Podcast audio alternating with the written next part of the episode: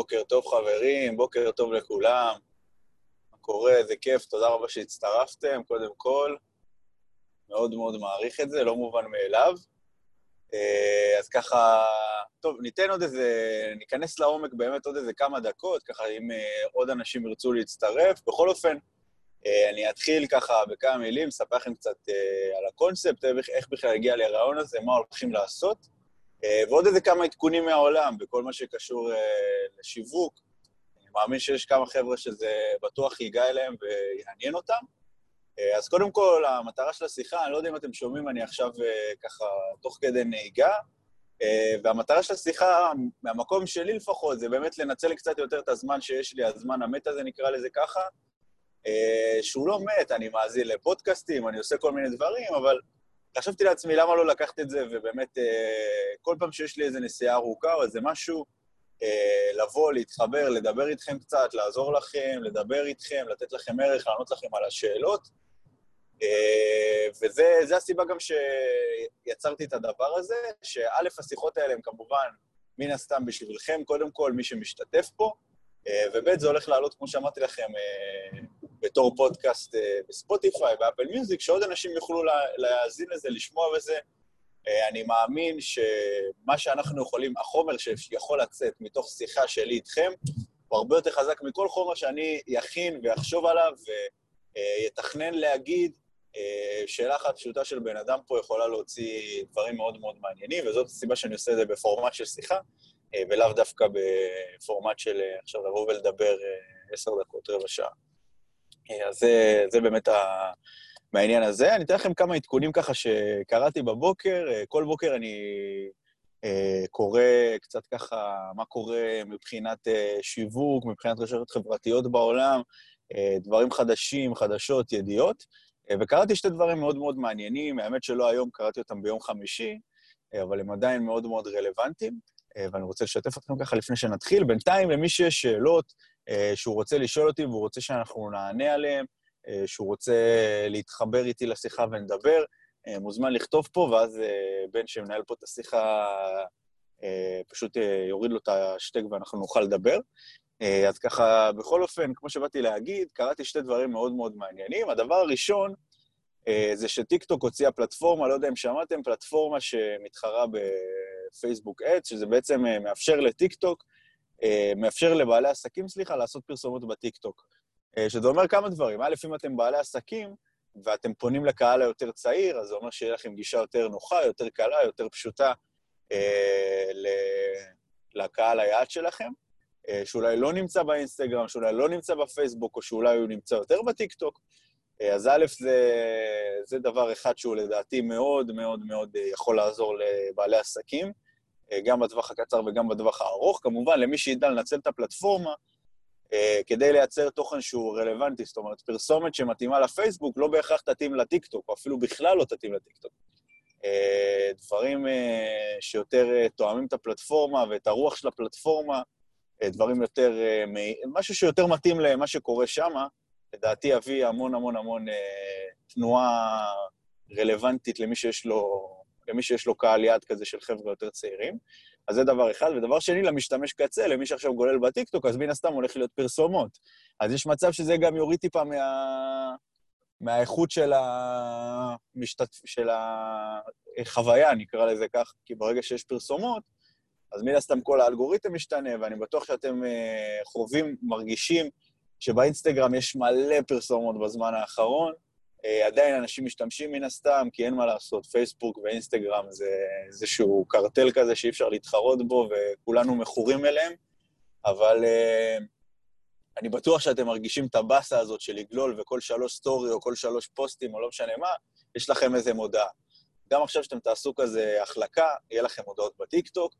Uh, הדבר השני שרציתי לדבר איתכם עליו, לא יודע עד כמה מכם מודעים לדבר הזה, אבל uh, כרגע יש חרם מפרסמים מאוד גדול בעולם על פייסבוק מחברות ענק, uh, בגלל שהיה איזשהו עניין עם uh, כל מחאת השחורים וכל מיני דברים על אלימות, uh, ופייסבוק בעצם היה איזשהו פוסט שרץ ברשת, פוסט גזעני, פוסט כזה שמקדם אלימות, וביקשו מפייסבוק להוריד אותו, ופייסבוק לא הורידו אותו, ואז בעצם עשו חברות ענק החליטו שהם עושים איזושהי מחאה, שהסלוגן של המחאה זה אה, אה, תפסיקו לקדם כסף בשביל שנאה, משהו בסגנון הזה, לא זוכר בדיוק איך המשפט הולך באנגלית, אבל זה משהו כמו תפסיקו אה, להעדיף כסף על שנאה, אה, ובעצם העסקים האלה מחרימים את פייסבוק ומקצצים את כל התקציבים של הפרסום שלהם בפייסבוק בגלל הדבר הזה, בגלל שהם כביכול מקדמים אה, תכני נאצה ותכני שנאה.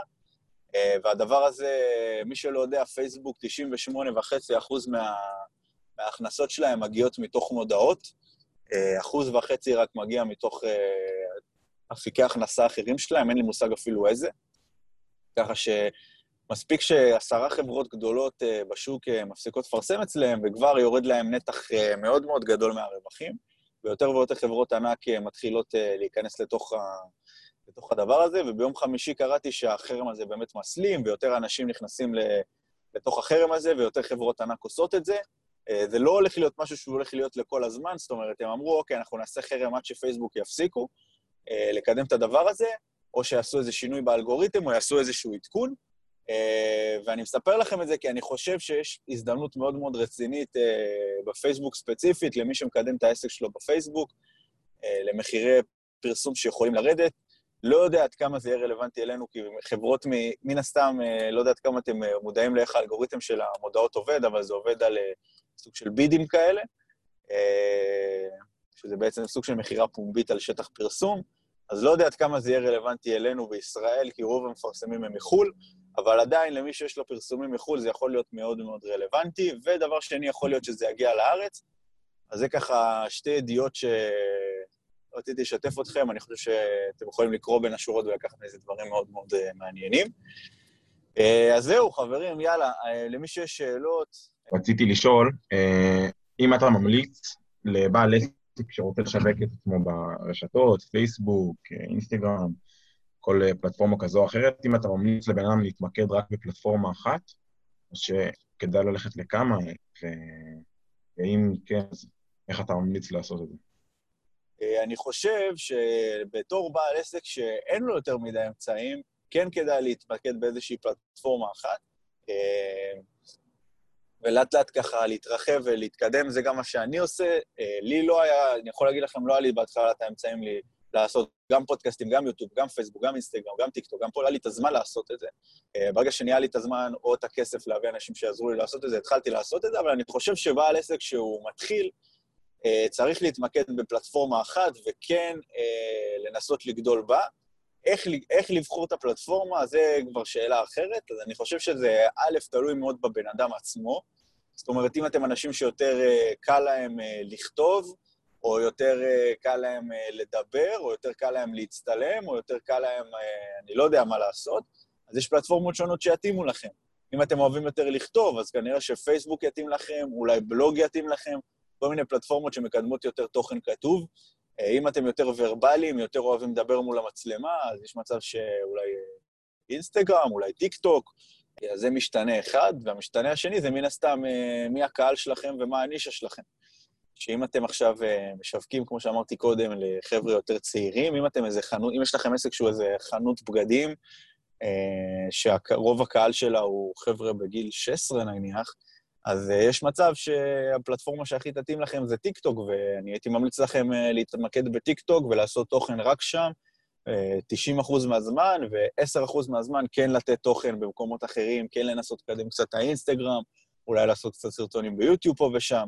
אבל כן לנסות להתמקד יותר בפלטפורמה אחת, כי מן הסתם צריך להיות גם ריאליים. כן, אני יכול להגיד לכם עכשיו, לכו, תעשו את כל הפלטפורמות, תשווקו, תהיו בכל מקום, סבבה, שזה באמת הדרך האידיאלית לשווק, להיות בכל מקום, אבל בואו נהיה ריאליים, זה לא הגיוני לבעל עסק קטן, במיוחד לא לבן אדם שהוא one man show, שהוא עושה הכל לבד. לא הגיוני, לא, לא אפשרי, אני יכול להגיד לכם על עצמי, לא הצלחתי לעשות את זה.